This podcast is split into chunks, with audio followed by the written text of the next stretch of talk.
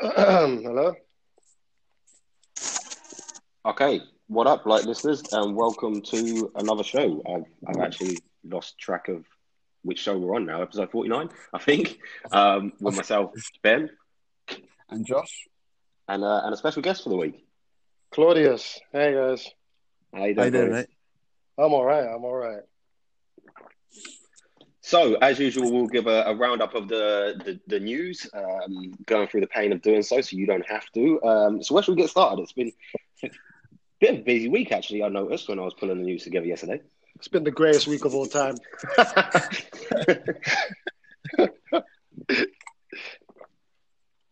so, where should we kick I, off? I, I think we should start off with um, there's a lot. There's been a lot in Brexit this week. There's been a lot with um, in France and the, um, the, the fuel protests. Um, I think we'll start off with Brexit. Uh, I, There's I, a lot to unpack there. yeah, we'll start off with Brexit and we'll go. we'll move on to we'll go to international news later. So we start off with Brexit. Um, earlier in the week, Theresa May came out and said um, she's, she's going to open. They open and she's open. Sorry, they're going to do um, crunch talks in Parliament uh, over Brexit. And um, you've had this week with Amber, is it Amber Rudd coming out saying offering a plan B if if um, if Theresa May's uh, initial Brexit plan doesn't get voted through Parliament. So it's So she didn't. She, I mean, she, she said it's a plausible option. She she didn't really put it forward. She's just the first person to mention it. Yeah. I don't. I don't she, there's no there's no plan B that she mentions though. She she just says, "Oh yeah, well there could be a fallback." No shit, Sherlock. Yeah. Yeah, I, it's it's. I find it quite inter- interesting Theresa May's um, tactics there because it looks like she is campaigning for because the, the way she's gone around. She, so when initially when the plan was initially raised and she around the country trying to promote it and stuff, it sounds like they're preparing for a people's vote. Because I I I don't see how they're going to get this. They're going to get this pushed through Parliament, and Europe's already said that there, there is no plan B in regards to if you go back to us, we're not going to give you a better deal than that than the one we've already proposed with Theresa May. So my only thing, my only thinking is that Theresa May is planning for, although she says that, although she's saying this and that, and she and um, she's saying this either this deal, no deal, or a hard Brexit. I'm pretty sure that it looks like they're planning for a plan for a uh, people's vote in the new year. I don't see that. I- don't and, see it. and I don't. I don't think that she is either. I I think you'll find. So from her going around the country, from all of her ministers, they're basically saying, "Get behind this deal because it's this deal or no deal." Everybody else seems to be considering the view, even even to the point of. I noticed uh, one of the stories I posted is the guy who's in charge of um, the Leave Means Leave campaign. Is actually putting forward the point that they want another Brexit vote now because they're not happy with the Brexit deal that's on the table. It's it's not what they voted for. So that that's a bit of a flip turn, right? Not only are uh, her, her own team and some of the Remainers saying, actually, we don't like this deal, she's got the people who were in ch- well charged with, so to speak, put themselves in self charge, I guess, um, of campaigning for the Leave vote, are now saying, actually, we don't even like this because this isn't the Leave that we voted for. I think they'll try and push. I, I know there's the EU is saying that there's no other option. I do think there's still the option of going back to a Norway style style deal. I think that that would make more sense with the Brexiteers because look, polling has shown that the sort of main reason, whilst Remainers, even like myself, I'm a Remainer, but I guess I don't have this view, have kind of peddled the idea that immigration was the sole only reason and xenophobia. That's why people voted. Turned out, even from the Ashcroft poll, that sovereignty, the ability to strike deals outside, is actually pretty high up. The Norway style deal allows them to do that. It just gives up the immigration thing. You're still going to have to have free movement of people. I think she'll be willing to trade that off, and I think the Brexiteers might be willing to trade it off. I genuinely think we might just go back to a Norway deal. Like I, I think that I think that that could come back. I honestly do.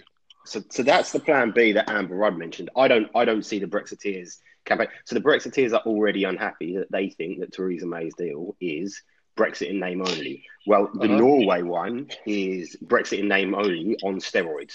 You basically stay in the same economic area as the EU. Migration still goes on.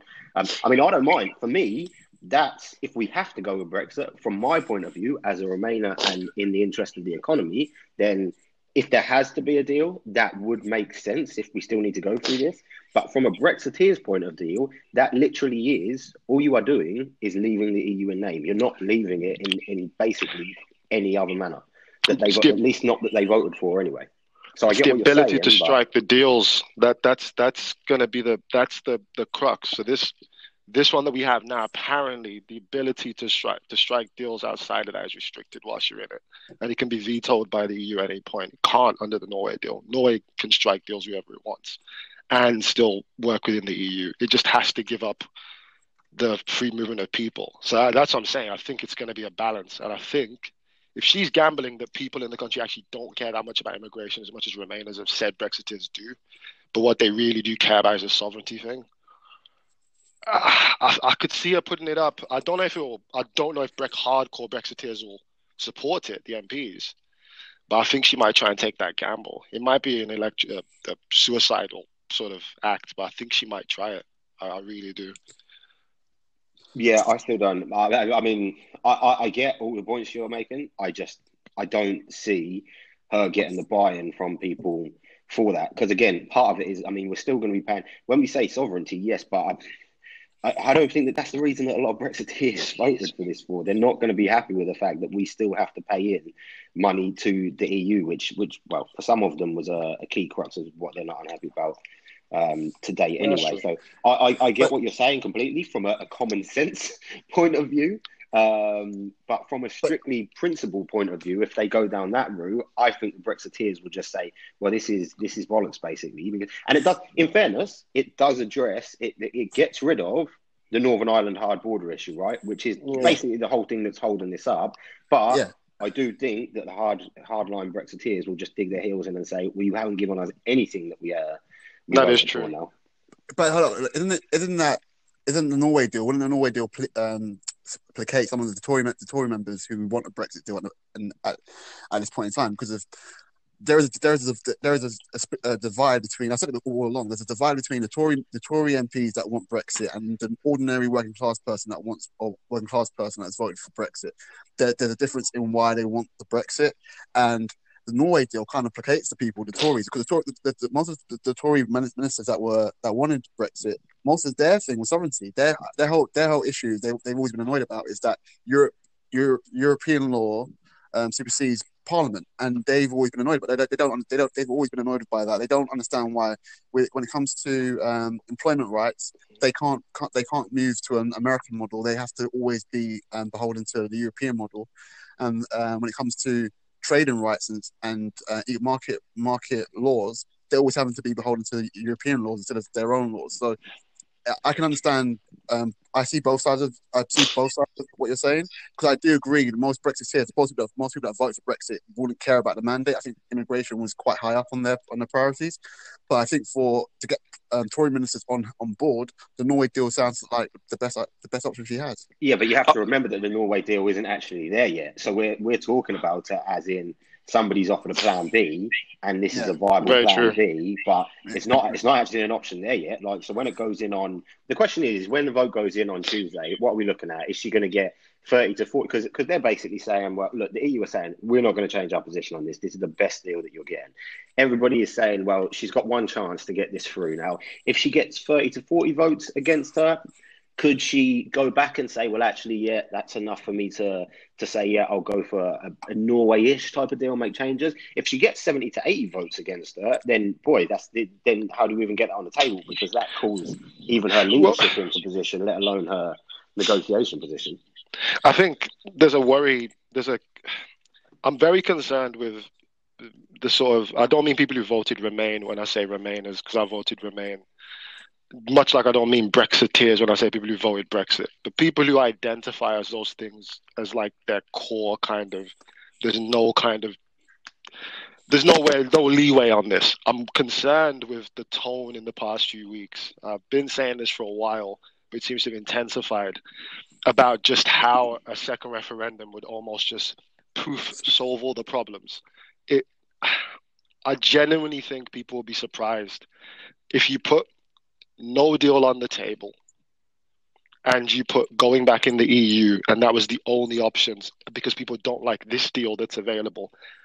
I, I'm still up in the Midlands. I've travelled up. I'm still there right now.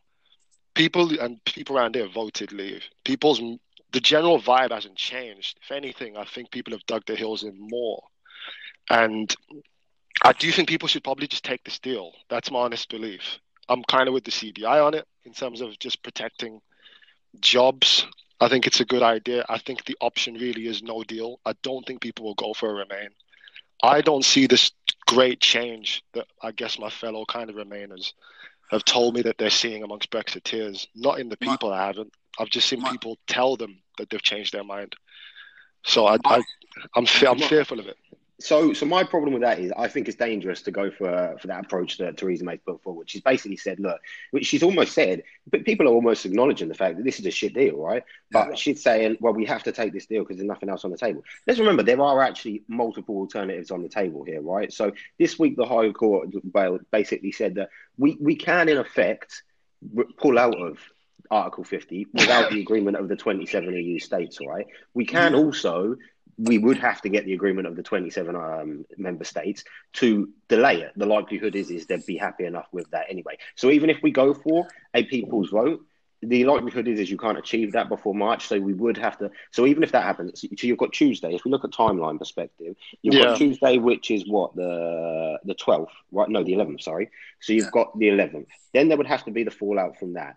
The reality is, is their Christmas would have to be cancelled, but there isn't likely to be a plan until last week of December or start of January, right, as to whether there would be a second referendum. Then, if there's a second referendum, there would be the argument, well, we need campaigning time, right? And then, even if you get that campaigning through and say you have the referendum at the end of January, dependent on the outcome, you'd have to hedge your bets on saying, well, if the outcome goes in a route of saying, yeah, we want to leave, but we don't like this deal, then that can't be achieved in the two months that's left, right? So you've got the point of view from the fallout that says you might have to go to the EU member states and mm-hmm. say, actually, we want to delay Article 50. Are you in line with that? Because Article 50 does state that there's a two year deadline, but can be extended by yes, agreement, right? So, so, so it's all there. My, my concern for this is I just don't feel, and maybe it's just the rhetoric that she's putting out forward, but I'm not getting the general consensus here that to, my problem with this is Theresa May is not backing down from her position now, and I agree with you with what you said, Claude, that there are people. It's become a political identity, right? You're a Remainer or you're a Brexiteer. I'm actually neither. I voted to remain in the interests of the Great Britain yes, and its economy. Um, therefore, my view is the government should be doing the same. Forget about remain or leave. You should be looking at where do we get the best deal that looks for the interests of this country now. What Theresa May is basically doing is saying, I'm doubling down on my position now. All of this feels like Theresa May versus the rest of the government, which I get why she's feeling she has to play that position as prime minister, but she's now playing it to such a point that I think she's chucking the best interests out here. And I'm concerned that actually no one's thinking, okay, if this does go wrong on Tuesday, then what are our, all of our viable options? Because I don't think they're thinking, okay, if that happens, what does the timeline look like? If we need to, are we thinking about, yeah, we're going to go to the EU and we're going to say, yeah, we want to extend Article 50? Are we thinking about what the timelines would be like and the requirements would be if we need to hold a second people's vote? Are we thinking about on that second people's vote, what would be the actual options on the poll? Would it be leave? i.e., we want to leave, but we want to leave under a new deal. Therefore, we want to extend Article 50 and negotiate that.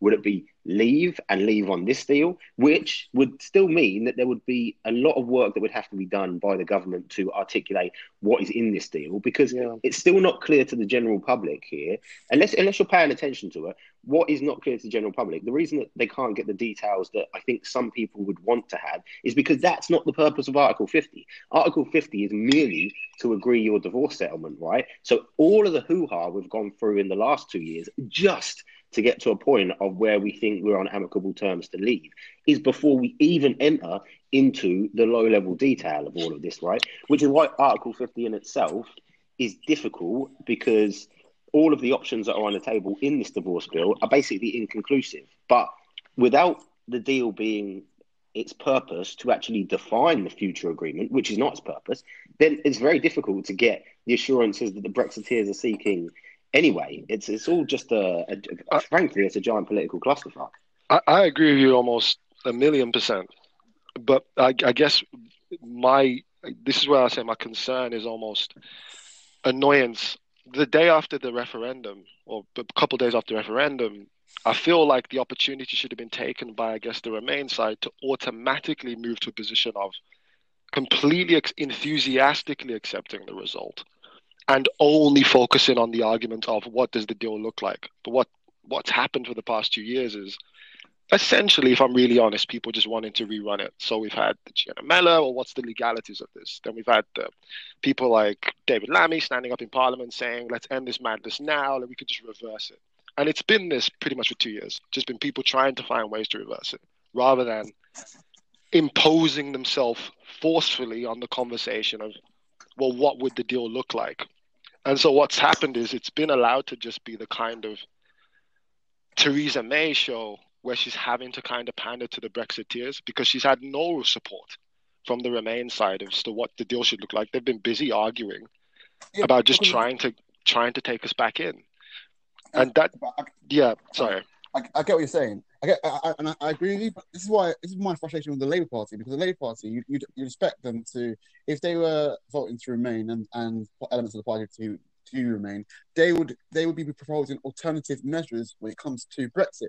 When you when you look at the, the, the Labour Party, the political landscape in the UK, when it, when you when you look at Theresa May, she's got her plan. Then you go to you turn to Corbyn and you ask him what's his plan. He doesn't fucking know. It, it, it, you have no from the Labour Party, from the from the opposition party in the UK, you have no viable alternative in the sense of okay, the Tory party uh, messed this up, and the Labour Party comes inside. You, we don't know what they're going to do because when when you when you hear when you when you hear them inter- interviewing Corbyn, and they say and they say, so what are you going to do different? You go, we'll go back to Europe, but Europe's already told you that's the best deal you're going to get. So it, and and for Brexit, Brexit is a clusterfuck of of um, the Tories messing it up. But then you, the, the, alternatives in the UK for the Labour Party, they're just, they're just as bad because they. That's very um, difficult though for Corbyn. I'm not a Corbyn fan. I, I can say that quite freely, but that's very difficult for Corbyn because ultimately he knows his base con- con- consists of a lot of youngsters.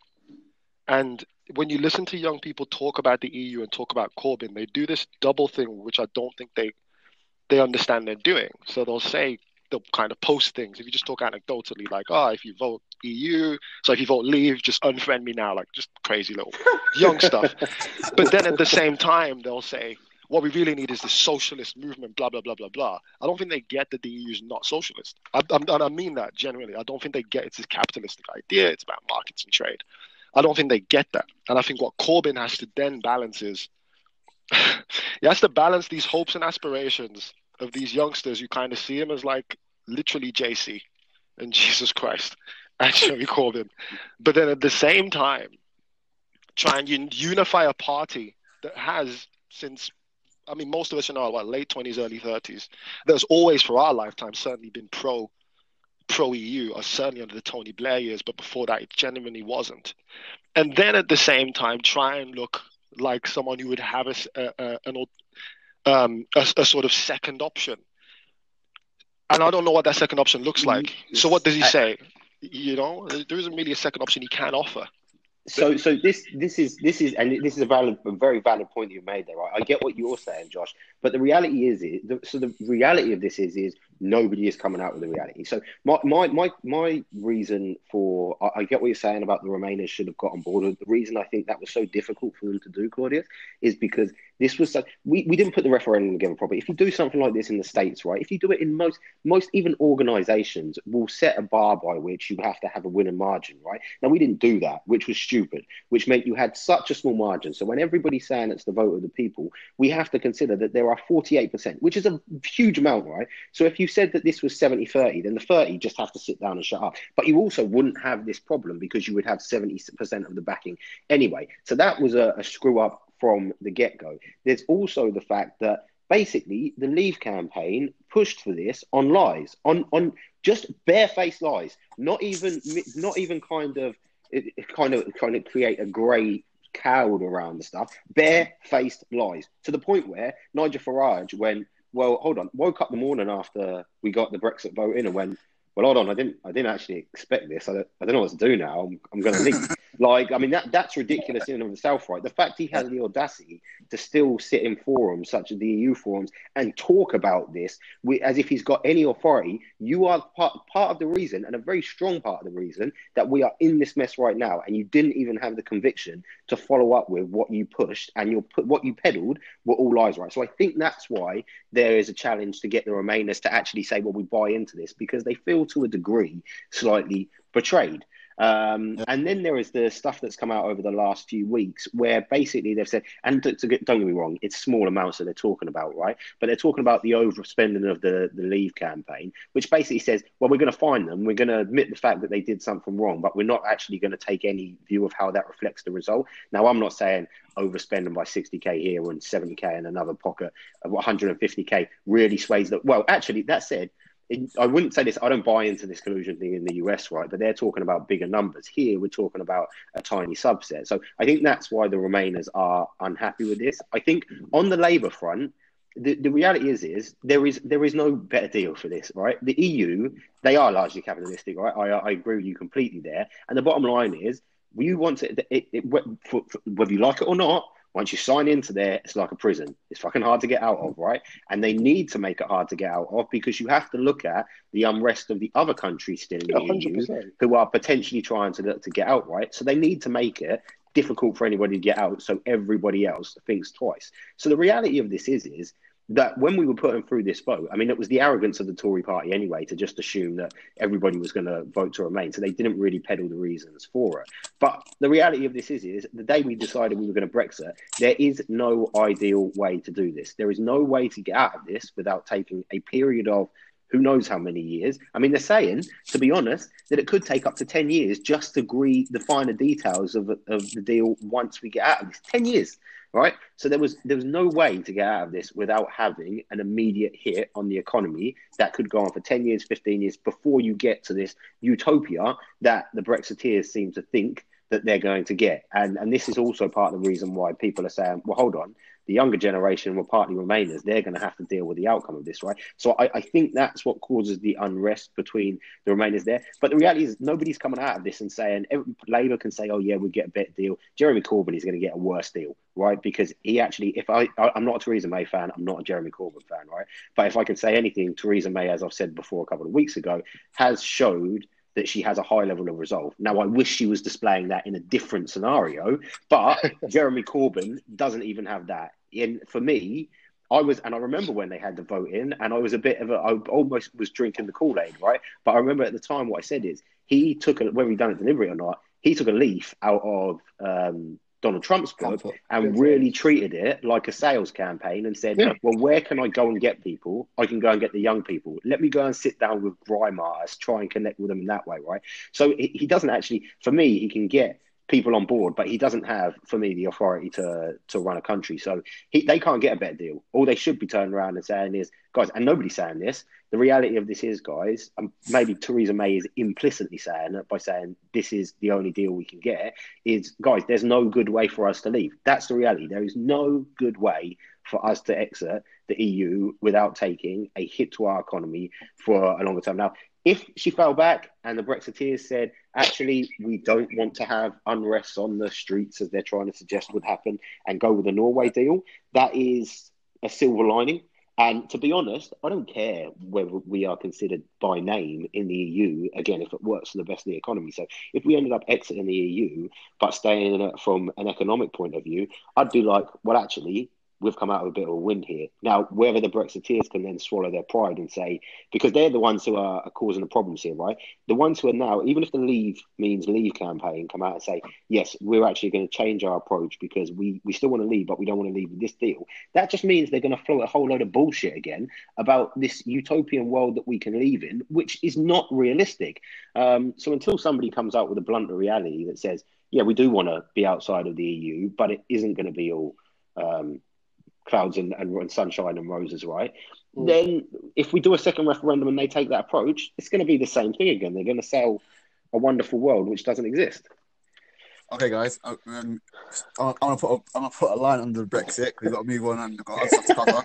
I think it's gonna be with you guys for some time, so yeah, there'll be other opportunities for you guys. It's gonna keep us running. yeah. All right, staying staying in Europe and looking at what's happening in France. So last week we talked about France and we talked about uh, Macron's um, fuel tax and the protests that were going on. Um, this week it continues to it continues to, to, get violent, and it looks like the French government has backed down for and postponed the um, fuel um, the fuel rates increase for another six months. Uh, France is interesting, and it's also got something to do with Donald Trump because Donald Trump, idiotically, idiotically, um, uh, I don't. Thought, yeah, go on, go on, say because I don't know actually. Go on. He thought that the French um, protests were in protest to the Paris Agreement. I can, uh, another thing is, you're right. You know, I think it's stupid, but I can see where he's got where he's got where he's got. Yeah, so, trailer I'm, thought makes sense. I think. So I'm not I'm not a Trump apologist, right? But commentators, as they put, the news article said commentators were quick to do. You look at it, not commentators; they're just famous people on Twitter. Like, but the bottom line is, yeah, but yeah, but what he said here I don't think is a million. I don't, if it wasn't anybody but Donald Trump who said this, I don't think they would go out of those. Because the way I'm looking at it is, he didn't actually say they're they're actually campaigning against the Paris Agreement. What he said is time to give up on this Paris Agreement. Right now, you can't argue the fact that the policy that is being pushed by um, Macron is in line with the requirements of the Paris Agreement. Facts. So when somebody said this is idiotic, what he said, I'm like, well, hold on, actually when you read the context of his tweet, he didn't directly say they're campaigning against the Paris Agreement. He said the Paris Agreement is a cause, and actually, he, he's actually right. Whether he's whether he's deliberately right or accidentally right, he is right in what he said there. Um, so I just thought when they came out and said when the news uh, thing said, yeah, his most idiotic tweet, I was like, well, hold on, guys, you're you're choosing to try and take the context by which it could be idiotic. Like I said, whether he's deliberately right or not, is is another thing. Um, but the tweet in itself, you can't argue that this tax has been brought in because of, or in part due to the, the Paris Agreement. So I didn't think that was as idiotic as um, the social commentators, shall we call them, made it out to be on Twitter. This is you know what I find interesting.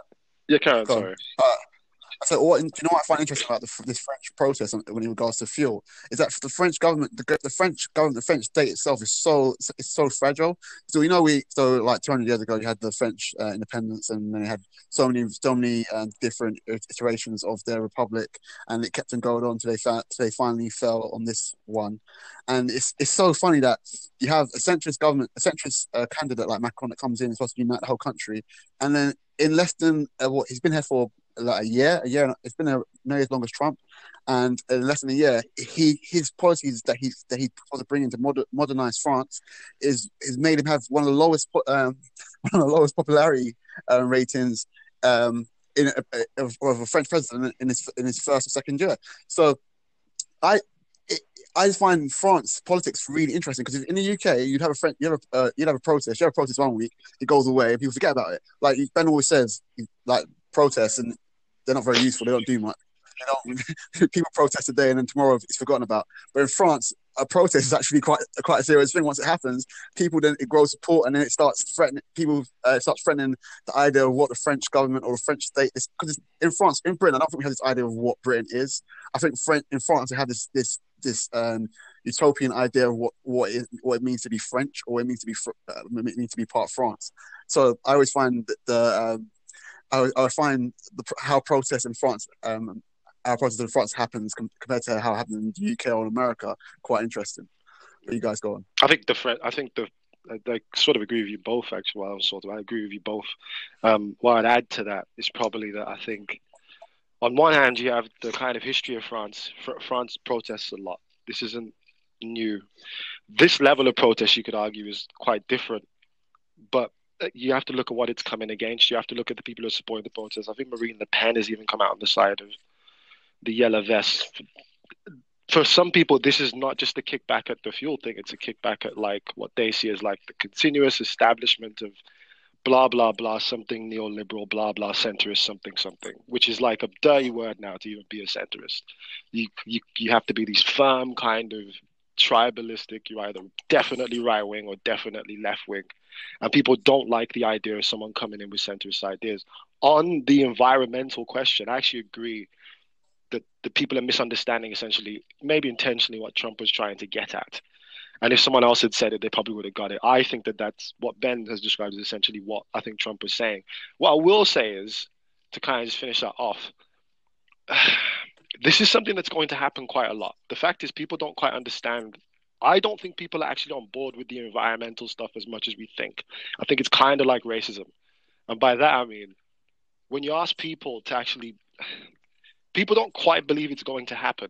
When you ask people what's actually happening to the environment, people will politically say, yeah, of course, climate change is a problem. And that will usually align with whichever party they, they decide. That will determine whether they believe it or they don't. But the actual science of it, I don't think a lot of people grasp. Even the basics of like light rays coming down, um, infrared rays going up and being trapped in the. I don't think people even get that bit. So we're going to be here again because every time you try and bring in something, there are going to be people who won't be willing to make the tough decisions, and it is going to have to be tough decisions. If it's as serious as the scientists are saying, this is just the beginning. There are going to, I mean, I think over here we're banning diesel cars. What is it? The sale of them from 2040. I think in Paris they were going to ban just the use of them by 2022 in the city. These things are going to keep happening. And I think people, this is more of a people thing, probably need to deal with the fact that this is actually going to happen. And you're going to have to make sacrifices. And they're going to be serious sacrifices. It's not going to be nice little slow I don't feel the pain sacrifices. It's going to be real, actual consequences. Like, yes, you're going to be taxed more here. Yes, there are going to be things that are going to be prohibited. And it's going to have an actual effect on your life. It's not just going to be nice and cuddly and slow. And if people grasp that and are prepared for that, I think they'll probably come out of this a, lot better. If you just keep throwing things there that are making it sound like it's going to be nice, you're going to continually get protests, and they're going to be worse and worse across Europe. So, so the problem with, and I agree with what you, you've said there. The problem with the stuff in France at the moment. So, so the yellow vest was the route in, right, against the fuel tax. Now we've already seen that the government have backed down on the fuel tax, but this isn't about that anymore. This is about the, and we've got to remember when Macron came in, he wasn't the most, but he, the, because of their voting system there, you don't have to be uh, have a wide consensus of popularity. So he was never starting from the highest bar anyway. Now the problem that most of these um, protesters have against him is they see him as the rich person's president, which mm. means now they've got the doorway in. Now they've got almost, which which almost becomes sounds ridiculous, but four weeks in now, what a weekly ritual to tear down Paris. Um, then I, it almost feels to me like they don't actually need a reason. You go and get a, you go and speak to most of these, right? And even the protesters from a yellow vest perspective are basically coming out and saying this isn't actually us. This is a bunch of violent protesters who are now hijacking this, which I think it completely is. I mean, you've got water cannons in your street, you've got rubber bullets coming out. Arguably, it sounds like this, but I mean, what, 90,000 officers were deployed um, this weekend to deal with that, right? Uh, so I think it sounds like the police have got better control of it this week, almost because they've become like practiced in it. But this isn't going to stop because of the the fuel tax. I don't. I think this is similar to like Brexit for us, right? It's a call. it's a chance for the the unheard masses to be heard. Again, we can look into all the reasons we want for Brexit, but I think the reality is, is some of us know that some people were making a vote because they don't feel like their concerns are being addressed, and they wanted a way to they wanted a channel to do that. So I think a lot of the yellow vest people have done this with regards to. So actually, my point about protests is is almost being painted out between the UK and France, right? Because when I said before, protests only work to a degree, and I don't agree with this that, that we get to this point, but the reality is is protests only begin to work when they're violent. So if the if the yellow vests had come in uh, over two weeks in Paris and held some kumbaya vigils, right, then the government wouldn't have reverted on what they were doing around the fuel taxes. The fact that they've got violent meant that they need to take action. Now that's the danger of this, right? Is that when these continually happen, people then turn to violence. You, you could argue to a degree this is why people in the UK are like, well, hold on, if we hold a second referendum, is this going to happen for us? We don't tend to act in the same way. French, as a cultural people, tend to be more emotional than we do um, from a, an English perspective. That's just a cultural thing, right? Um, and they have a history of uh, protests anyway. But it is the reality that violent protests are the only thing to get changed. Now, the problem with this is, is when they're now saying, actually, our protests are based on Macron is the rich man's president. What are they looking for to appease them? What is going to stop them from going? What what needs to be done this week for them to not come out next week? Or is it just going to be that we need to go through this for another couple of weeks, hopefully, and just get through to Christmas? You'd expect they wouldn't do it through there. If the police get better control of this next week and further neutralize the impact of it, maybe that's when they give up. But it feels to me like because of what it's moved from, i.e., not just the yellow vests, to an overall complaint against Macron, there's nothing that he can do to appease that. Um, he's supposed to be coming out to talk to make a speech this week. Uh, people are arguing, and I argue as well, what the hell has taken him so long to do that? I don't know. but I don't think there's anything he's going to say in that which is going to make these people go, oh, yeah, I'm completely happy now. So I wouldn't be surprised if, again, next weekend, maybe to a lesser degree, maybe to a more controlled degree, um, if the police force still manage to maintain the presence that they had this weekend. But I wouldn't be surprised if we see this again next weekend. All right, moving on. Um, moving on to like more to like domestic news. So we had this um, for uh, with the um, the police um, officer being may, may be charged for knocking off um, knocking off a guy on a scooter because the guy was robbing a scooter. And I think we had like I think the, the previous week we had like Diane Abbott coming across. I don't think he was robbing the scooter, was he? I think he was just a moped. Uh, I'm not um, saying robbing the scooter. He he, he, uh, he had a, a, teenager on a moped, and the police officer used tactical um, used, used a tactical um, maneuver which knocked, knocked him off knocked him off the bike. Well, I, I, rammed him, you mean? Tactical maneuver. I, I, I normally, I'm, I, I normally would be cautious, but I think police. I, I, I actually am in agreement that police should be doing this. um, it's really, it's. I think what if we hamstring we hamstring our police officers so much that when it comes to these little these crimes, yeah, we're more, we're more saying do it, let them get. Um, we, we can't. They're on the market. The, the, the, the guy that has committed the crime, they've got more rights than the person they've committed the crime against because the police can't do anything to, to like it's, it's very hard to uh, if a moped wants to get away from a car it's very easy. Moped can go through side alleys um, can go through uh, spots that cars can't get, can't get through. So it's hard for these police officers to get get them off. If you see police officers knock, knocking off um, or knocking off children knocking um, people on scooters it sends a message that if you try this shit you're gonna get hurt. And it and it's and it serves you right. I I, I generally have no sympathy for, for, anyone who's committed a crime, who jumps on a scooter and gets rammed by the police. I think you deserve it. Sympathy and um, practicality are different here, though, surely. So I don't have any sympathy for the people who are robbing scooters. I have none. I mean, I've been I've been mugged. I remember I was walking out of an audition. Someone drove rode past, took snatched the phone out of my hand. Eventually, the police did actually catch him a couple of days later because it was it's a business. They do it consistently. And my phone was one of the ones that had been stolen. I got it returned. Um, I don't think they rammed the person off, but this is a few years ago, of course. But whether it's a practical solution, I think is different. Like, will it actually work? Will it actually deter people from doing it? I don't know. Will we? If if one innocent bystander gets hurt by this, is it worth it? What I will say is I'm not with the people who say that you shouldn't do it purely because the thieves or whatever uh, need to be protected or they can't be rammed. Because for me, the law always es- should always escalate up. It should it shouldn't compromise. So if we can't actually catch you, you have to keep ramping it up until we're able to stop you from doing the thing. It can't be that we say, okay, well, we can't catch you without having to ram you, so we're not going to do it. No, we're going to ram you because that's now the only le- way left to actually catch you. But whether it's practical and actually works, I, am I'm, I'm not convinced. I'm I'm, well, I'm not there yet. Well, here it obviously does it. So this is the this is the problem, right? It's counterintuitive. So the Met Police came out with their new ramming tactic. So this isn't just that the the the officer in question did this off spur of the moment, they introduced a new ramming tactic specifically to target moped um, robbers, right? And then in the first instance it's been used, they're saying now they're going to have to check if the um, officer in question is well caused basically can be done for actual bodily harm or grievous bodily harm.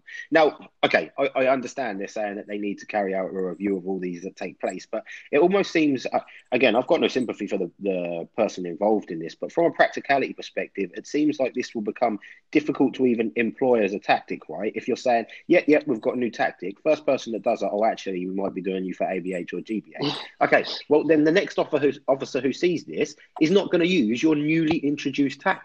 So, from a practicality perspective of it actually working, yes, if you knock a person off a moped, then they're going to be they're going to be KO'd, right? You're going to be able to arrest them. However, if you're then going to say every time that that happened, and quite publicly as well, because um, it's a different thing again, and, and this is where sometimes the media doesn't help when they do these things, right? If behind the scenes they said, actually, we're going to carry out a review of this particular instance, and then they go back to the officer and they say, actually, so we need to determine that we've determined that this was lawful in the way that you went about it, all good. But now it coming out publicly fucks everything up, right? Because now all any police who are going to employ this are just going to say that we're not going forward. And this is what always pisses me off about the media. It's the same thing on how they report on terrorism and everything else. They glamorize that, oh, look, there's a bomb that was attempted to go off, and then they share all the details. So the next wannabe person to do it has all of the information. It's, it's irresponsible reporting here for me um, when they could have just. I don't have a problem with if they were going to employ this, I would expect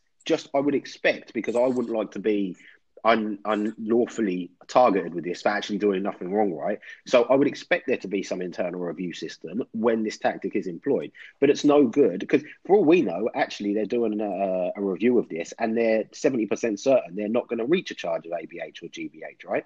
But if you're going to come out and this is going to then go publicly, then any police officer who's going to think see somebody on a moped is probably going to say, "Well, actually, this is not. Is is this worth my time, or should I just let them get away with it?" And arguably, if it was me, I'd probably go, "Well, actually, it's in my best interest to just let them go away. I don't want to lose my career for one person on a moped." Mm, That's where the practicality of this comes into um, challenge. All right, moving on. Um, the story came out. Uh, so initially, the government was planning to um, the government was planning to uh, introduce universal tax credits into the borough of Kensington, which where the, the Grenfell Tower um, incident happened, and it was supposed to happen in July 2017. They postponed it, and now it's come to, it's, it's, it's due to come in on the first of January 2018. Um, Emma Emma Dent Coad, um, who is the MP for Grenfell, has come out and said that will, the universal tax credit will leave her constituents without money over Christmas. Um, so people people don't don't know don't know what universal tax credit is. The universal tax credit isn't um, the universal credit when we talk about AI.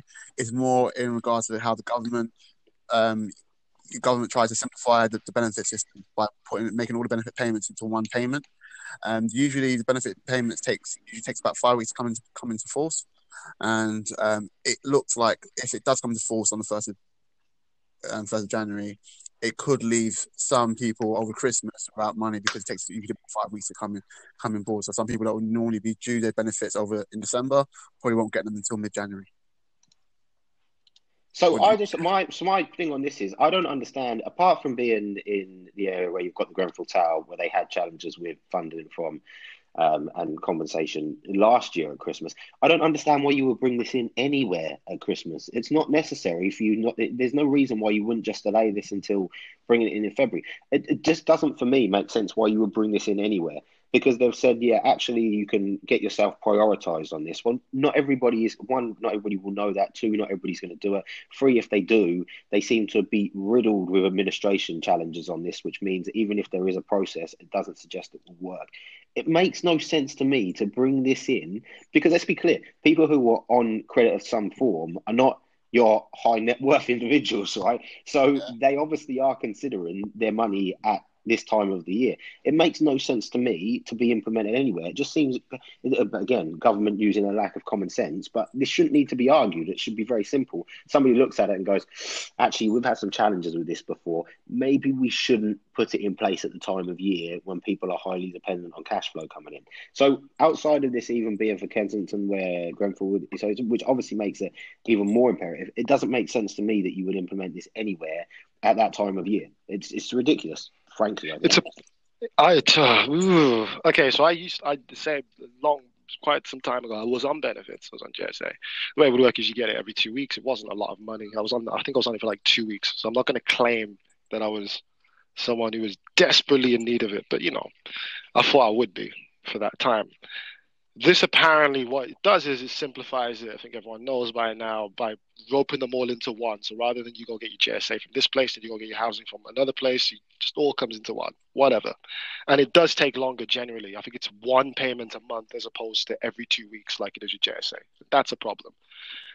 Here's where I jump off the train though. It's not that I have no sympathy. It's gonna almost sound like I don't, but you can get an advance I think uh, what's her name, Coad Coad Dent, the uh, the MP.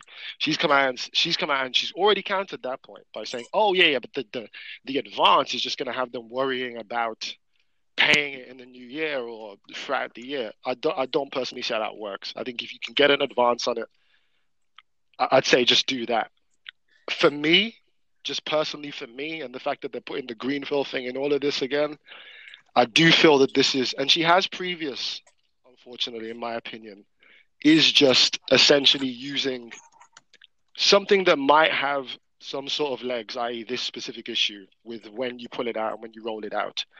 But it's more just a it's more just a political jab. I don't think that this is. I don't personally think that what's going to happen is a bunch of people who could just get an advance on this anyway, because you could still ask for it now and get it now. You just that you'd have to. It gets paid out throughout the year back are going to suffer as a result of this. I don't think so. And what I mean by previous is this is the woman who, of course, was very critical of the government in terms of how Grenfell was handled and the, and the council, the TMO of Kensington or whatever. Although she actually sat on the council at the time, it turned out in 2012 and was actually quite enthusiastic about the refurbishments that led to this. She's also the same person who called, was it Shaun Bailey, um, the token ghetto boy? I feel like for her, it's always a political kind of maneuver. And I feel like this is just another one. That's not to say that I don't see why people would be concerned, but you can just get an advance. You can you can still get the money to my unless I read this wrong. You can actually still just get it. It's not, it's it's just that you pay it out. Like when I was on JSA, they tell you there, and that's how that worked. That you could have like they call it I think emergency, so you get it like right away, and then they take it out of your future if you are still on it. They take it out of your future JSAs and deduct it down at a certain, at a certain rate. I agree with. I will say that I agree with Ben. I don't get why you need to do it over Christmas. I think you could have just. you could have logically just sat there and says, "Oh yeah, maybe just not at Christmas. Let's just bring it out next. Oh no, February. And and I agree with you there, right? Because she does seem. I mean, she put it off in July, fine once, and then says basically we want it indefinitely. So I do think there is. She's playing the political front on this. I just and again that's why I kind of said take Grenfell out of it. I just don't think it needs to be done at this time of year. But I do get the impression from her that right, well, if it's not now and they delayed it, in her particular instance, if it got delayed to February, in February she's going to find another reason. In February, she'll probably say, in, in, in February, well, she's probably going to say in February, we're going to Brexit, we're going to exit the EU on the 31st of March. We need to do it in 2020. So I, I, I agree with you there that she's using the political front. I just think, yeah, as, as I mentioned, it just just seems poor planning tactics for me. Just there's no reason you wouldn't just say, well, guys, we'll put this off to the first of Feb. No. Yeah, I agree. Uh, before we move on to tech news, I, I think we know. I think I, I missed off the um, Donald Trump's disastrous week. So he's had a disastrous Friday. So um, I think in the US, um, his his ex lawyer Cohen's been going through. Uh, he's had a really bad week, and uh, so Michael Cohen, his former lawyer and former campaign man, campaign chairman, and Paul Manafort, they've had a really bad week in in, in America. Robert and in in a combination with Robert Mueller's investigation, it, it seems like um, Trump's had a really bad week this week. Uh, I actually don't think he has. I, I just don't. I just don't see it here. So again, this is everybody wants to hate Donald Trump, and I'm not a Trump apologist. I'm not a Trump fan, right? So I just want to be clear on that. Do you know? do you, you know need, we, we, come across that way because every time yeah, you need you, you need to deal with the facts here, right? So. everybody's saying so his stupidity on this is or everybody's pointing out his stupidity is him saying yeah the report that's come out clears me. And everybody's pointing out, you do know individual one is you, right? That's what everybody's pointing out to me. But outside of this, and don't be wrong, and somebody, it was interesting because I can't remember, there was a, a US program, news program, and it was funny because whatever podcast I was listening to where they were talking about it, they were like, does this guy actually want to get fired? Because he was making the point, which is a valid point, right? So all of the all of the information they've got on Trump's dealings with Russia, we have to remember this is a person who ran a public company, he's not a career politician, right? So and you can do business with whoever you want. Now you can look at his business dealings and you can speak to you can look all through the part the past career of Donald Trump, right? And no one will tell you that he was honest in his business dealings, right? Nobody really liked dealing with him. He was very dishonest in all of his dealings that he done, right? But so even in everything that they brought out here, there's a lot of kind of dirty um, ways of working at play with some of the stuff that he's doing with Russia. But but there's nothing in here that actually equates to a uh, collusion. There's something in here that says, oh, actually, well, Donald Trump's just a dodgy businessman. Yeah, fine, not disagreeing with that whatsoever. But that that doesn't fact that doesn't change the fact that there was no collusion to sway the actual vote for the US presidency, which is what you're trying, which is what they're all trying to gun down on, right? To get him indicted. I, I just. I, I'm I'm not seeing anything come out of any of these. I mean, again, what they, they one of the things they put in here um, about the hush money payments to Stormy Daniels and Karen McDougal, right? Who had sex with him? Who cares? Like again, it's not nice. It's dirty. Like it's not. It's not the signs of an honest individual, but it's not against the law. And and so this is why I'm like, when everybody's coming out saying, "Oh yeah, I'd hate to be that guy." Well, yeah, because you're not going to think well of that guy, but nobody thinks well of him anyway. It's just it feels to me like just continually grasping at straws here. And and also what I didn't like on this front as well, and this is just part and parcel of the legal system, right? Is how Mueller has come out and said because of Cohen putting forward his information for this and coming out on his own um, back and not being convinced to do it. Oh, oh, yeah, of course he's not convinced. He's in prison and he's trying to get a better term. And shock horror, Mueller comes out and says, "Oh yeah, that should be factored into a reduced term for him." I'm like, it just stinks. You, you're publicly putting on display that people can break the law and then deal make to get out. And as far as I'm concerned, if you broke the law, you broke the law. If you give information that is true information that arguably you should have said six months ago anyway, that's not a reason for me to give you a rebate, so to speak, on your um, the the time served that you've got. I just it, it, the whole thing stinks first off, but it's not illegal as far as I'm concerned. This is why I think it's just the Twitter social commentators coming out and taking their, oh yeah, let's let's let's impeach Trump, impeach Trump. I'm like, again, I don't care for Trump. They're a better, well, arguably the Democrats are struggling for a, a better presidential candidate, but that's by the by. But if you want to get him out, then to be honest, guys, start focusing on getting him out in the next election, which the Democrats are not, because frankly, this war on collusion has gone two years now and isn't isn't really bearing any fruits here. Oh man, this is more. It's moments like this. Let's see. Uh, well, I like the podcast even more. I'm so with Ben on this. It's not even funny, dude. I don't like Donald Trump. I, I, mean, I, I, don't think most people. I don't. I don't. I guess because I'm not American, it doesn't feel the same. I don't, but I do recognize that a lot of the stuff. It's not just this. It's any. The guy could sneeze, and we we have to pretend that it's like linked to something else. And so the facts, the facts that are there are already bad enough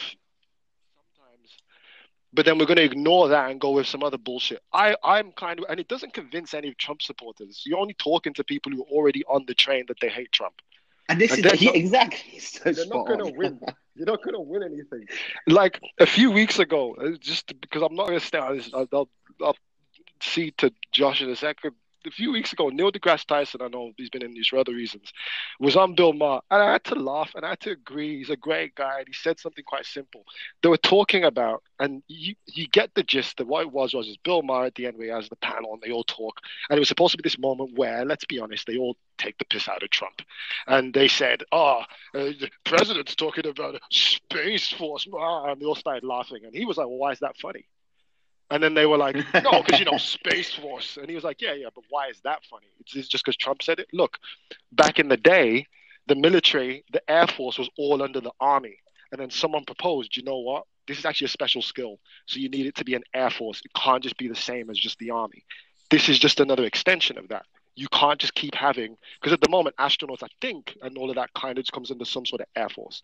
You can't just have that. You need a special thing for that we'll just call it Space Force, just following the same thing. And then they kind of shut up. And I kind of feel like this happens a lot with Trump, where it's like, well, he said it.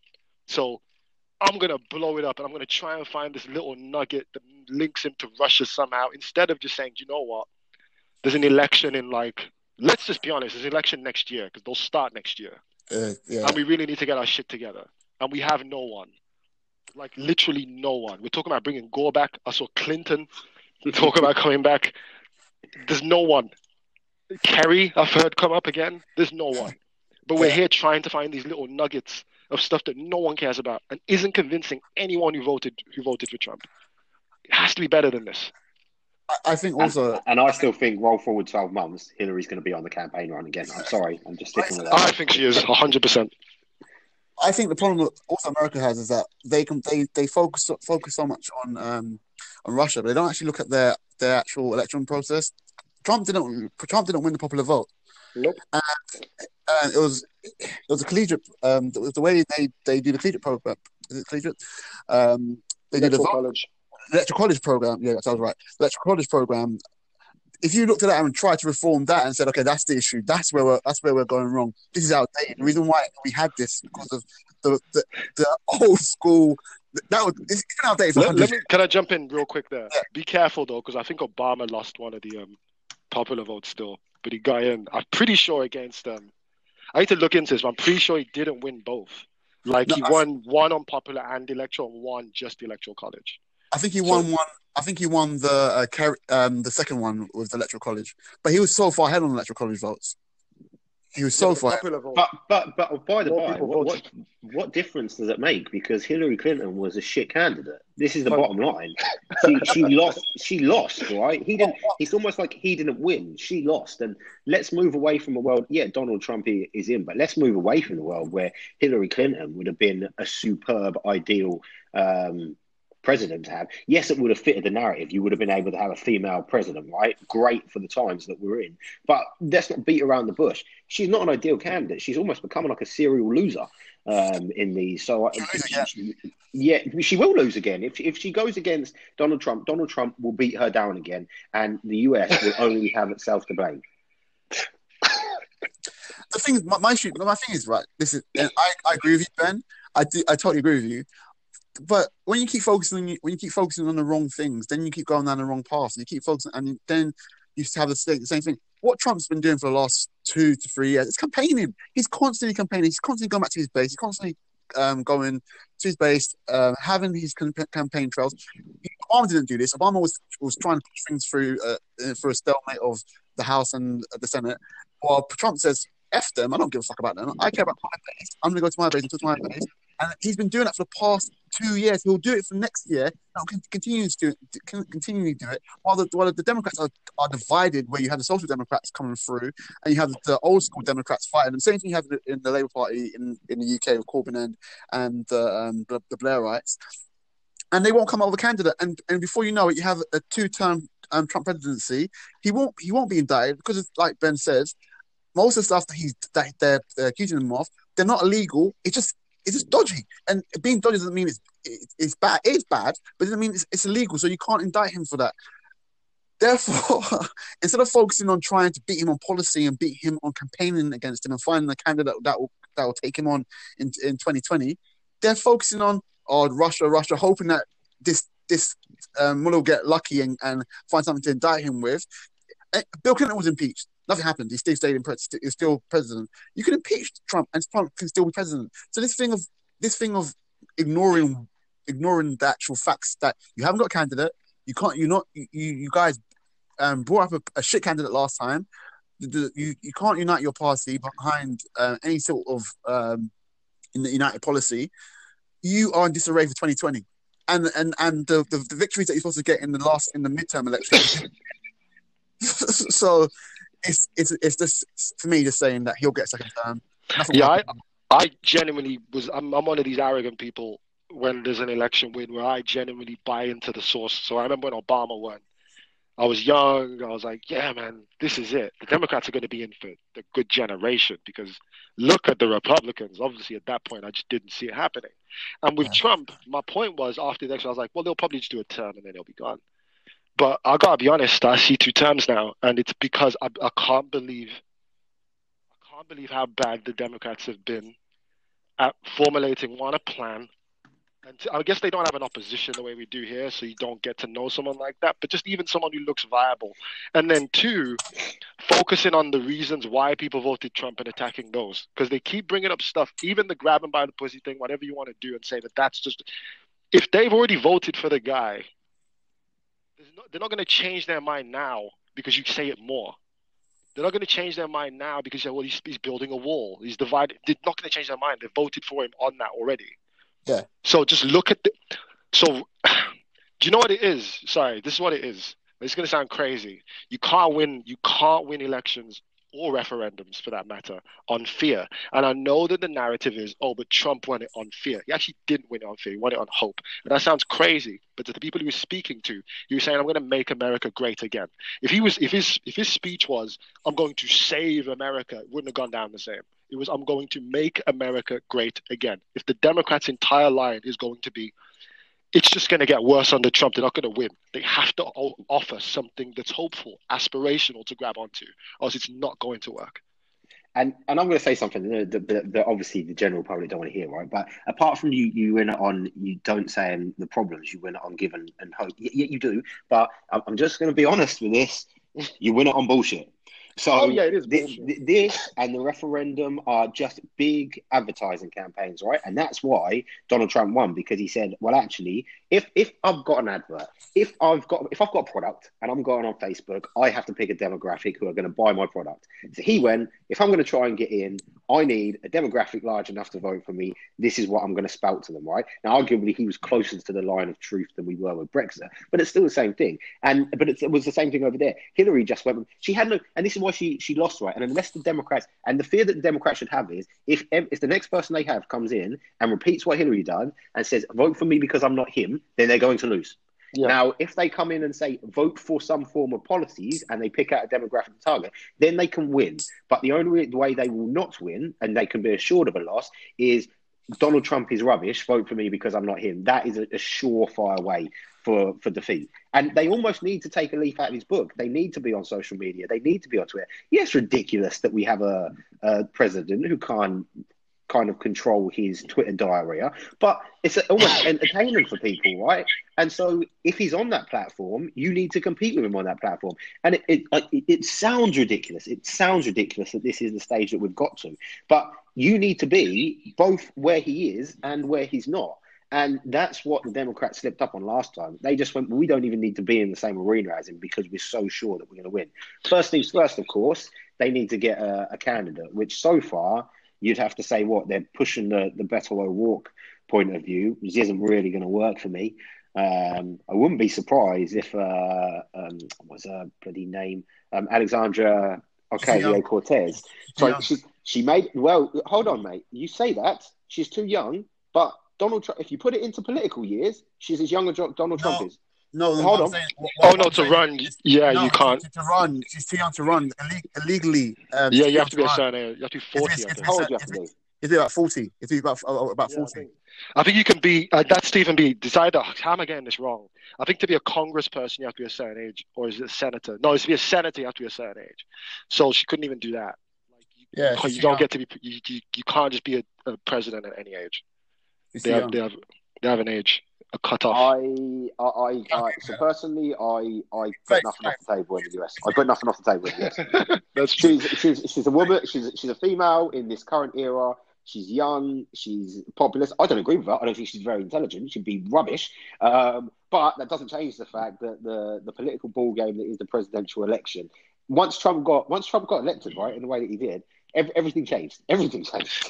what, what, what do you both say to the idea that I'm going to make this a left-right thing? People who know me know my views on these things. They got kind of nuts. I do think the left has kind of dropped the ball on just being honest about certain things. Let's just take one thing in the past couple of weeks with Hillary Clinton: immigration. She comes out and she says the thing about European immigration, which is essentially that I think Germany and the problems with immigration, just letting that many people in at that kind of rate, wasn't probably a wise thing to do. The sensible thing for, I guess, what Americans call liberal, what we just call the left, would have been to do, would have probably been to be, like, you know, we need to have an honest conversation about asylum, about immigration, about legal versus illegal, because that seems to be completely conflated now. Where I see American celebs argue against stopping illegal immigration like which which I find unbelievable as a, as a position to take because you have legal immigration. Everyone can support that. So what do you say to this?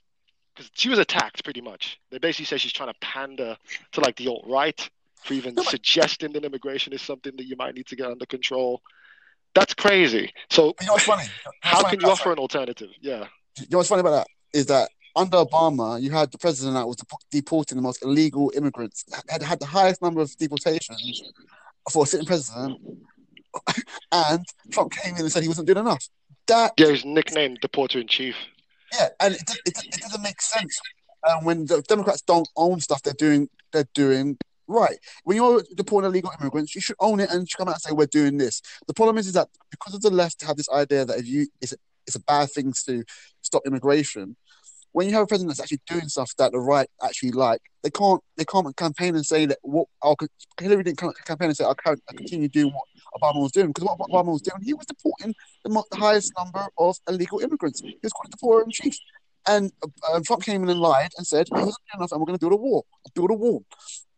This is the issue with the with we have with the left in, in America, you have in the UK, is that when they have when when they are doing stuff that that that would that the right would support, they do not they do not publicize it. They do not say we this is what we're doing. They do not own it. They actually try to hide it and do under do uh, uh, do behind closed doors, and therefore you have the issue where the right can come out and lie, like Trump can come out and like even um, Brexit, can come out and lie and tell you um, obvious lies, and the right, the left can't say yeah, yeah, you're lying because because the left don't want, they're trying to pander to their own base, and their base, and the left base is some sometimes they're dishonest.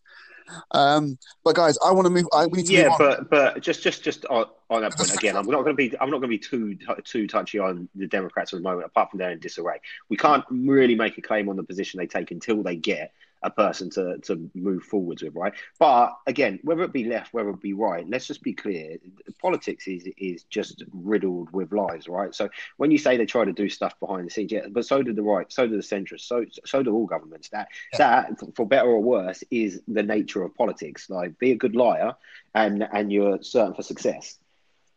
I Right. should leave that as my closing matter on it. moving on. Uh, moving on to Be dishonest in your service success is a great closing. Um, all right, moving on to some tech news. So this week, um, O2, um, their their 4G network went down. I I'm on O2, so I suffered that. I had the day without O2, without um, 4G.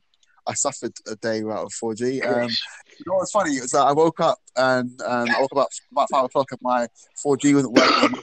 And my home Wi-Fi had gone off, so I was like, "What's going on? Has the has the, has the um had all the had all the internet been knocked out of uh, across the world?" And that's how I was a bit panicking.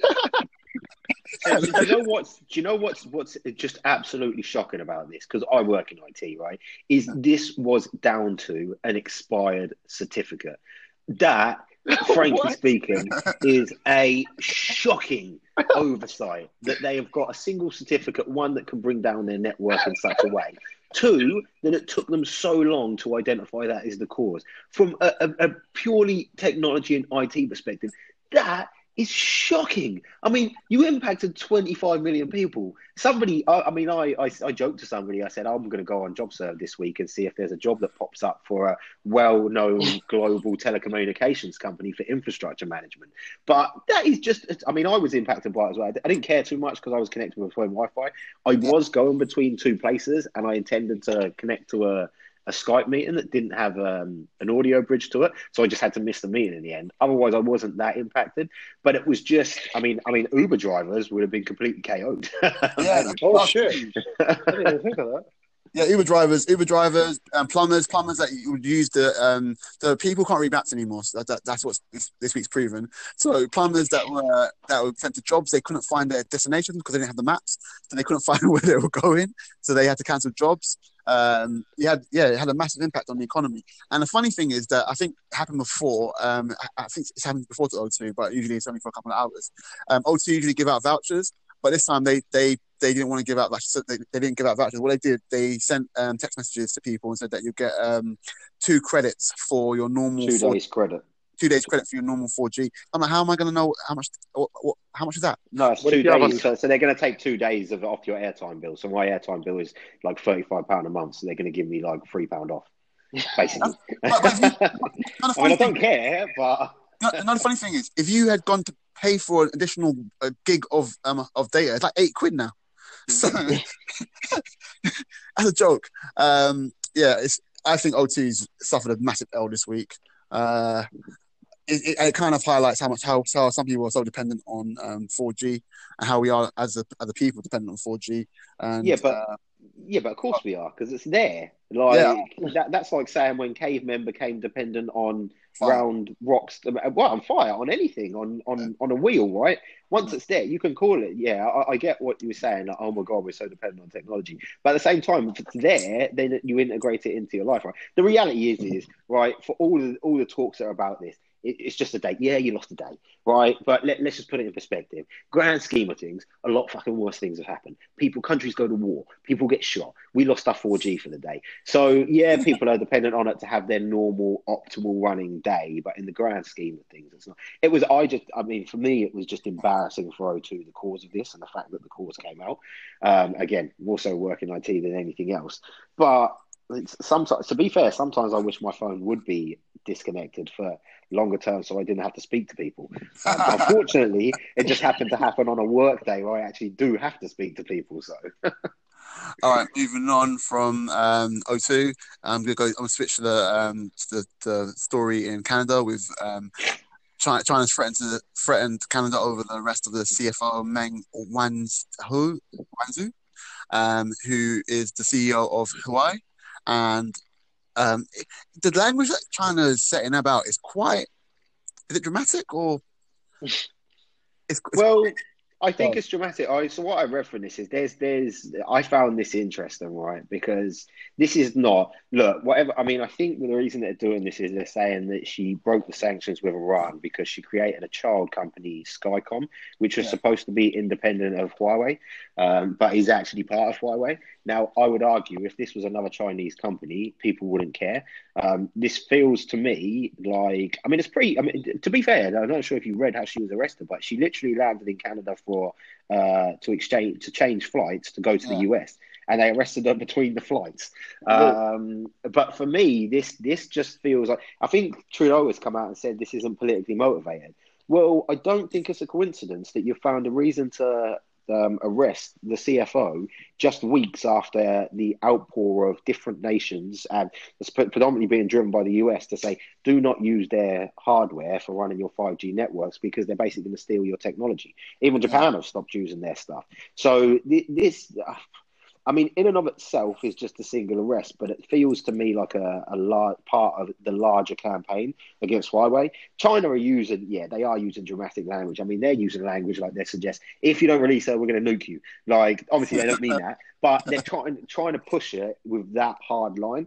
Um, yeah. I just thought that this was, this feels to me like a very interesting political slash business maneuver to be arresting a CFO of a company who are so much in the limelight at the moment um, because of the pushback on them. I, I thought this was uh, interesting. I'd be interested to see how this one plays out because it, obviously they denied her bail because they said she's a flight risk, but you obviously would. She's the CFO of a company. She was only there to be passing through anyway. So I get why they denied her bail. Um, I'll be interested to see whether they actually extradite her to the US though. Ooh. Yeah, it's, it's, it'll be interesting. All right, moving on from that story. Um, oh, so Australia. So oh, this is this is dodgy. So Australia passes encryption breaking laws. Um, so this this law was initially brought in uh, this in August, and they haven't had time to go through the ins and outs of it, but they pushed it through the last day of Parliament, uh, which is it allows um, it allows um, government to. So the whole point of them pushing through this law is, is against they're saying that um, the, the, encryption laws and technology pre- prevents them from doing foreign investigation and preventing terrorist attacks, and therefore they they the law is designed to compel technology companies such as um, WhatsApp, Facebook, and all other other technology companies to grant them access to uh, grant police and security agents access to encrypted oh. messages. So this is really dodgy. I'll let somebody else start on this before I give my view on this. Claude, have you got any point? Have you got any views on this? Not really. Um, I'm always wary of. Do you know? I've been called immature for this. So. Go on. Hello, I'm here. Yeah. Oh, sorry. Really quiet. Yeah, I've, I've, um, I yeah, I've, I've been called immature for for having this view. Well, the government or whoever should never step in and try and regulate or try and have control over tech companies. But it's just my it's my natural belief that I'm always wary. Of, I mean, when there was that thing with the Apple backdoor sort of thing with the FBI, I was wary then because of what Apple wrote. I'm not a tech expert to know enough about it, but I'm just going to say I'm always a bit apprehensive about government's push to try and so my, get a hold of our data. I'm trying to word it in the way that doesn't make me sound like a scared child. My, my, my, my viewpoint, my viewpoint on this is this. Uh, I kind of agree with you. I think whenever government, whenever, whenever governments get involved in this type of thing, they always mess it up. Um, I don't, I don't think that they thought this through. It, it kind of, it's, it's really confusing. Um, tech companies can be compelled, uh, can be compelled, and they won't even know if they've been ordered by the government to do stuff. They just give the information across.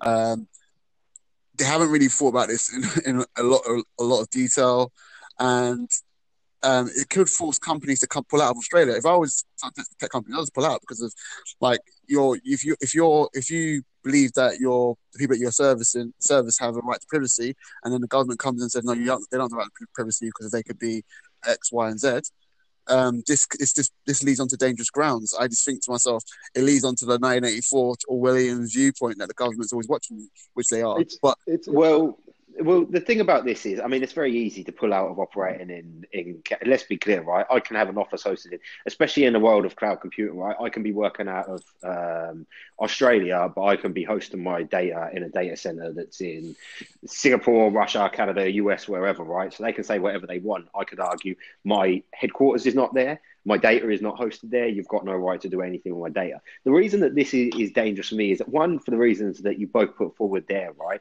is that there is a degree by which you should have. It, it, it puts a mockery to the purpose of end-to-end encryption. If somebody can go in and because that's what their problem is, right? They don't like solutions that are given end-to-end encryption because there's no way for them to get in. And from a tech side, a very good point has been made, which is very valid because they're basically saying, well, actually, when somebody needs to get access to your data, we'll be able to decrypt the certain data that they're looking for investigation. You can't, you can't. That's that's not way encryption technology works, dude. There's no way apart from handing over a direct key to decrypt a specific message, which then makes a mockery of the whole system anyway. If you're going to start giving away encryption keys, but if you're go- they, they want to create a technology that would allow them to basically selectively decrypt stuff. But the only way you're going to do that is to basically create a vulnerability in the whole encryption technology itself, which can oh. then be oh. exploited by any form of criminal organization that says, actually, it just it just waits for a hacker to say, well, now we've found a way into your system. We know how to find that you've already created that vulnerability. Now we're going to steal in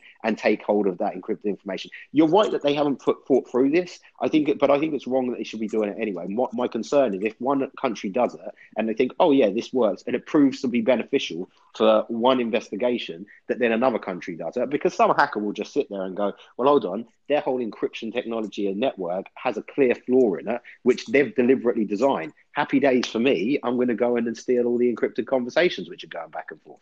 Not least the fact I would never talk over what. And, and, what annoys me about this as well is they're saying they, they cite technologies like um, WhatsApp and say, yeah, yeah, this is how criminals are managing to operate. Right. If you do that, people just there's just going to be more people on the dark web, which already exists, right? So you're not going to stop anything here. They'll just stop using these technologies. It's it, it's just a pointless thing, and the fact that you're squeezing it through on the last day of Parliament is just conniving in of itself.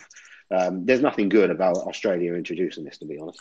It's probably right. why we need a um. Sorry on that. This is again. I'm not a Jeremy Corbyn fan. Anyone knows me that that that would be a laughable idea he did talk about a digital bill of rights. Now, I don't mean probably what he would suggest by that, and people would be apprehensive of a go- government kind of stepping in on this. But we might might need to be something we revisit going forward, just because of the way tech and all that works, and the the the value of privacy in a tech kind of world. Privacy made complete sense in a world with no sort of tech, where it was like someone can't just come into your house Someone can't just listen to your conversation. That makes sense. But in this world, it gets a bit more murky. So I think we might need to just have clear rules, like an actual digital bill of rights. Again, not to copy Corbyn's idea, but something similar to that with, I guess, tech experts and whoever chipping in so we know where we stand on these things and we have certain inalienable rights that can never be taken away. because it yeah it's getting a bit dodgy. Well, I just think they need to update the particular policies that exist for the technology. So, your any privacy policies that we've got should just be updated to reflect the fact that we live in a more advanced technology, mm. technological and digital era. But I do agree there there should be there has to be some realms by which we don't abuse people's um, access. And, and again, for me, it just comes down to the fact that we're talking about now breaking into encrypted messages. That that's where I've got a real problem with this. But I think that I think the issue here is also is that the, the, the lawmakers don't actually understand technology. We've seen it with um, when Congress interview Facebook or Twitter and Jack or um, or Mark Zuckerberg. You've seen when when they ask these questions, the people that are that are formulating the the, the laws in White in Whitehall or or or, or, or um, the or the Senate or Congress. They, they actually understand technology. So when you, so when they when they are trying to create these um, when they when they are trying to create these loopholes in the encryption, they don't, they don't actually understand the, the dangers that, that that might that may um, pose. So that's the, that's some of the issues that we're having. But I want to move on to the story um, with the former um, GCHQ boss saying that Facebook could, could uh, threaten democracy. This week, Facebook's share price dropped off the cliff. Um, I think they lost like 11 billion. Um, no, I think they lost like 11 billion off their share price, and then Mark Zuckerberg's personal fortune drops off from. Um, he lost like 11 billion also on his um, on his personal share in his personal value. Um, the, the issue is that Facebook's been cited as being quite. So the reason why Facebook's lost their value, market value, is because they've been cited as being quite aggressive to um, other companies and companies they want to take over. They're they're, they're quite aggressive to advertise uh, advertisement agencies. They're quite aggressive to um, to their to their suppliers and it's therefore seen a massive drop in share price. But then also, um, there's been news that Facebook could threaten democracy, uh, and there needs to be tougher regulations on Facebook this leads into what we were talking about previously with it with Australia. I think that there is an issue where the people that are that are making our laws do not understand technology, technology that's around nowadays, and therefore they can't they can't produce adequate laws to um, to protect people's uh, personal rights or protect even protect the, uh, democracy because they don't actually understand if some of the things they want they want to introduce they they could they could be they could cause bigger issues in the long term. Well, this doesn't, but I don't. I so I, I mean, I put this on here for a reason. I don't, I don't, I don't get his point here. I don't see how Facebook can um, in of, I mean, it was a one-liner of his response here, but for me, Facebook can't challenge democracy. It's, it's, a, it's an easy line to hide behind.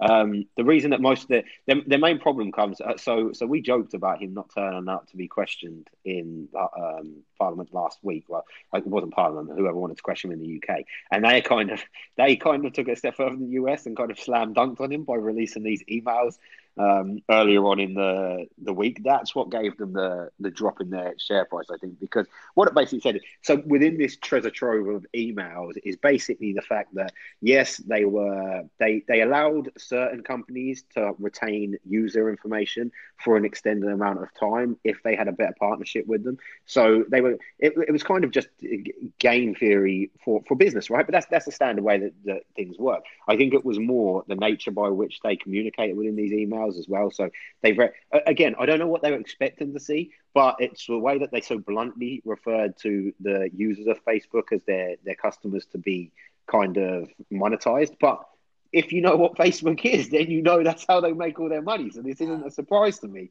Um, but that coming out and the fact that it was obviously all of these internal emails is what's hit them.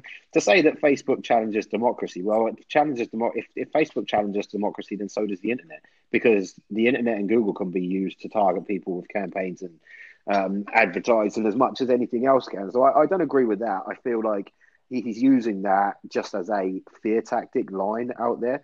Um, but nonetheless, yeah, it's not it's not been a good week for Facebook, mainly because of that document cache of emails being released out. Um, and again, I don't use an Android, so I don't know how diff- how true this is to home. But when they made the changes to um, their privacy settings, which were particularly apparently particularly difficult to find on an Android. Again, I don't have an Android, so I don't know if, how close that the truth that is. But well, it seems to be the truth, but I don't know how, just how difficult it was to identify these new privacy changes and and take hold of them. To be fair, even on the iPhone, they sneak them in relatively easily. If you don't go and check them every so often, you'll probably find that if you haven't checked them in a, six months, then they're probably changed from what you think they were.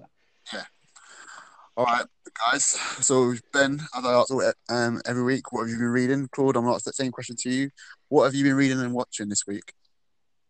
Both of you. Joy, Uh, I'll let you go first. I need to remember. so I read David Goggins. I think I started David Goggins' audio book last week. I finished that. I started reading it a second time round. Um, I actually started yesterday, The Wisdom of Psychopaths, which is actually, I'm, I'm finding that very entertaining.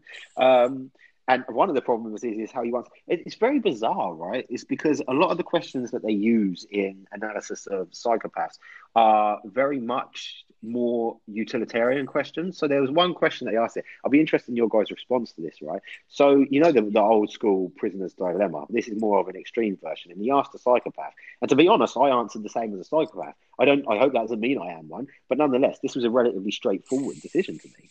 Um, so you've got five people who are critically ill and there are certain blood types or compatibility, and you can't find anybody with their organs.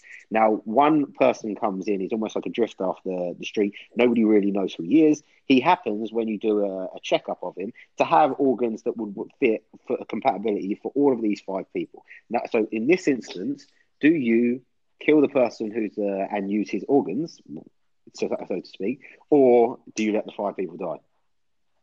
Yeah, you let the five people die. Good. This is like that um trolley. Yeah, it's the prison. Uh, yeah, that's exactly what it's supposed to be. Well, the the, the prison know- dilemma and the trolley one, and they're, they're all basically on the same. So, what what's your picture of it? I'll be interested. This might be a problem. Ah. I think I th- so. Let the five. No, I think I think take the organs from there. See, and I because the problem is is because so there was a, when they do these reviews, right? They're basically the psychopaths basically answered straight away, and other people said no, it's morally wrong. But they usually some, and then there was a degree of time that they took to, to think over it. Now, before the question was finished, and taking consideration, I listened to my books at three times speed. Before the question was finished, it was very simple to me. From when when you're talking about the the trolley dilemma, people have no problem with the fact that you flip a switch and you'll kill five people instead of one, right? Sorry, Yes. kill one person instead of five.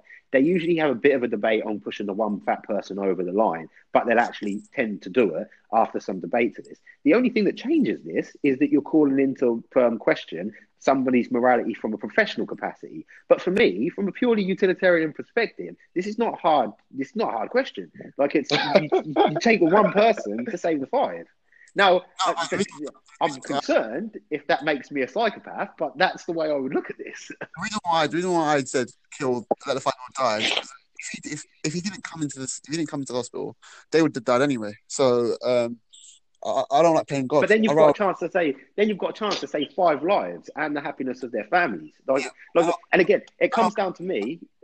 It's so. I mean, it's interesting. It clearly tells you something about our different lines of thinking, right? Like for me, it's, it's it's a straightforward one. And again, a lot of it is down to how utilitarian you are. I, I mean, I don't know how my brain and my amygdala flashes up when that answers. Generally, when a psychopath answers these questions, it's darkness.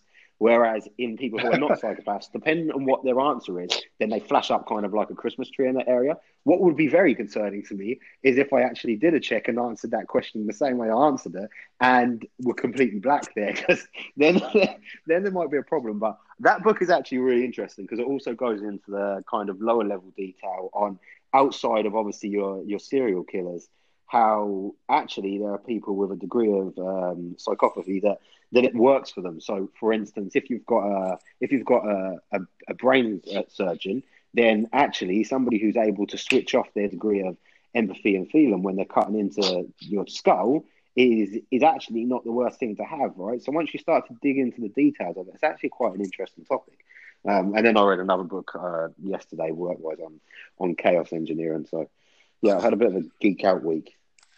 Yeah, I, I feel my answer kind of comes more from my from a libertarian point of view. It's that my thing is that you don't get involved. That I, I I don't know why I feel that way, but I feel like something's happening. Yeah, if, if, So I, if it makes you feel better, the majority of people would have answered the same way that you answered.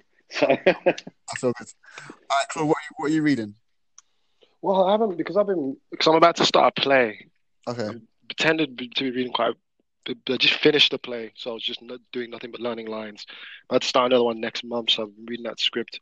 But I guess the last book I read was probably Well, actually, no, I started, but I haven't finished the um, the them Adventures with Extremists by Jon Ronson because I'd previously read So You've Been Publicly Shamed by Jon Ronson, which is I thought was a brilliant book. I read a couple of months ago, um, which is just sort of about the way in which a public shaming we just reinvented that just on online and the different ways that these things happen so it's not about calling into question whether people deserve to be criticized for their actions but actually is it that we just take an enjoyment in the kind of collective um, anger that we that we put towards someone. He brings up the example of I can't remember the woman who must have tweeted something. Ironically, it's quite clear she's trying to be funny. Like I'm Not when she jumped uh, on the plane. Yeah, and I'm, I'm yeah. you know, don't worry, I won't get it. I'm white. It's quite clear that she's trying to be funny to anyone. But people were pissed off, which I get. But then that really did change. It wasn't just that people were pissed off; people were almost gleeful at what was going to happen when she lands and, and she realizes her life is over. And I do think there is that streak. I don't think it's a new phenomenon. I know people like to say that. I do just think it's just reinvented itself online. But there is this sort of gleeful streak in anything. Cancel culture. That's what they're calling it at the moment. Cancel culture, where they cancel someone. They, they tried to cancel um, Kevin Hart this week with the homophobic tweets. I don't think. I don't think. So did you see? Did you see? Um, did you see Andrew Andrew Schulz? An interesting uh, Instagram post on this because he basically said he basically said so. Look, you people want him to change. Is, is it not possible to you guys that if this was 10 years ago that he did this, that he's changed to be what you want him to be? And now you're actually punishing him for changing to be what you want to be because he's no longer doing this. And basically, what it, the reality of it is is you just want to find glee and happiness in the demise of somebody else who's, who's more famous. I mean, so it's a, uh, it's a common thing. 100 and, 150%. I mean, this Kevin Hart thing was, you know, it really bothered me to watch because what I essentially watched was the reason people were annoyed wasn't because think people were annoyed. I don't think someone woke up and was like, yo, 10 years ago, or 2011, so quite 10 years, he said a joke. Weirdly, by the way, it was a joke that I remember thinking, I shit you not, in the past two years, literally thinking about and thinking, yo, it's kind of crazy that no one's brought up this Kevin Hart joke because in this kind of climate, people are kind of nuts. And lo and behold, people brought it up. I saw, I read an article in the Guardian where the guy seemed to completely misunderstand the joke. I think from him, from his perspective, the joke is about Kevin Hart wanting to beat the crap out of his child because his child's gay. And I was like, no, the joke is we're supposed to laugh at Kevin Hart's insecurity that he can't even, that even his own child He's like, no, that's gay. He even stutters when he does it. Like that's the point. I, these other tweets I don't know, but that specific joke. But regardless of that, he apologized, and then he apologized again online. But he's the, what people didn't like was is that he almost seemed annoyed that he had to apologize again. And what people really want, I'm not saying that the homosexual community, the LGBTQ community, it doesn't have a right to feel any upset about anything ever. But the bulk of people I'm seeing whether they're LGBTQ or allies or not or whatever who are angry at this, really it's just about joining into a collective pylon. Yeah. It's about it's about oh I don't like Kevin Hart and you shouldn't be allowed to have this position because this position to me is like this coveted position of being a celebrity and I don't get to be a celebrity. So if you get to be a celebrity, you should have to have earned it and you should be righteous or else it's not fair that you get to do it and I don't. And that's honestly how I see a lot of these things. People aren't pissed if they're milking Your life's better than mine and I'm not happy about it. I'm happy about it. It's also, it's also, the, it's also the, the thing where people throw out nuance. Like um, one of the writers in the Guardian this week, he was saying that Kevin Hart's lost one of his films with um, Will Ferrell. The whole concept of the film was that Will Same Ferrell, article I read. yeah. um, afraid of being anally raped, and therefore the whole joke film was that um, he'd be raped, and that would be that's homophobic. I'm like, no, mate, it's not homophobic. If you ask most straight men, if you ask them what their fair number one fear is in prison, is that number one fear is that they're going to be raped, they're going to be raped in prison. It's not, it's not, it's not a homophobic thing. It's that most straight men do not enjoy the idea of their butt being uh, penetrated by anything.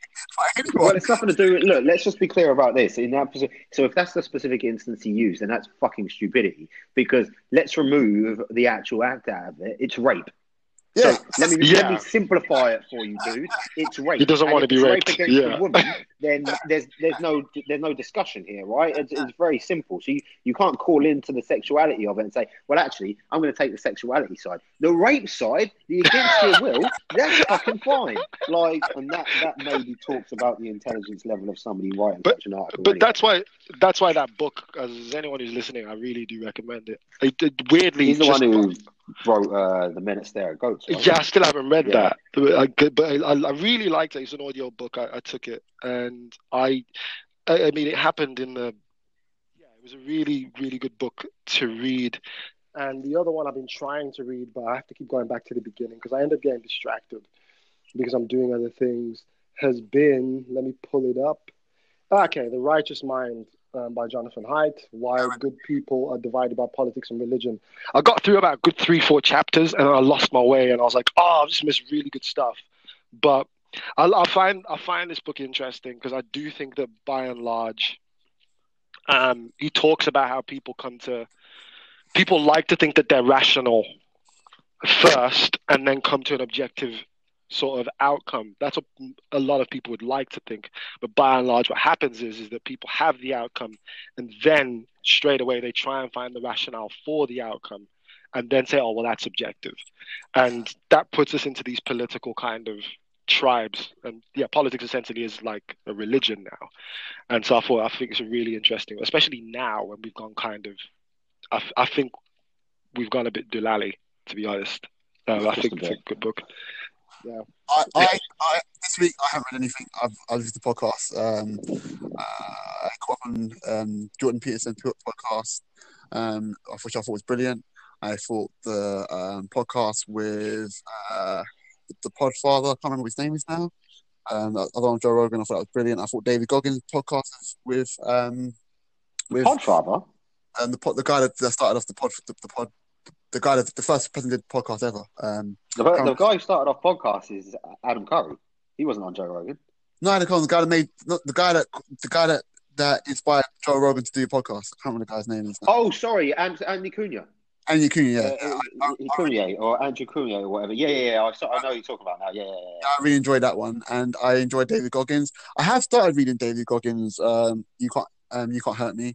Um, I've gone to. I think I'm on the first chapter. Uh, I find I find I've, that's I've, I've really, read it a time and a half. I've, I've Yeah, gone too I- far. I've found it a really interesting way of taking on an audio book because of the audio books. Normally, people read an audio book pretty much how they've written it, but the, I think what they've done is that they've they've they the, the narrator reads the chapter, reads the story, reads the chapter, and then they go back and then they discuss the chapter and in a podcast form, which is really interesting. And I think that could be the way- forward going forward for biographies if people are still alive. Um, so they can discuss, they can they can go through and discuss things and then break down some of the the, the, the key points of the chapter, which I think is, is um, interesting. But other than that, I haven't been reading anything. I've been I've been I've been busy really, but um, yeah, it's just been a, a busy week. All right, guys, it's been a long podcast, and I've I've really enjoyed it. I'm, I'm not gonna lie, I've really I've really enjoyed this week's podcast. Uh, It's nice sometimes we, we we do these things where we get in and we get bogged down into the detail, and it's, it's good. So um, thanks, Paul, for coming on coming on this week. I, I think Thanks we, for having me. both me and Ben yeah, join us again. It's been it's been good. it's been good. Yeah, and so as always, I say this always: if you go on SoundCloud, iTunes, and all other podcast um, podcast apps, please rate and share us. If you share us, if you rate us and share us, we'll, go- we'll go high up on iTunes rate. iTunes rating, and people will see more people see our um, podcast, and then they will listen to us. Uh, and um, yeah, we should, we should do this at the beginning. Yeah, we should, and we always forget. but we got into the weeds this week. we got, we got into pretty quickly. So as always, um, guys, it's lights out from me. I hope you have a good week. Yeah, lights out for me. Have a great week, people, and uh, yeah, we'll catch you next week. All right, guys, thanks. Bye.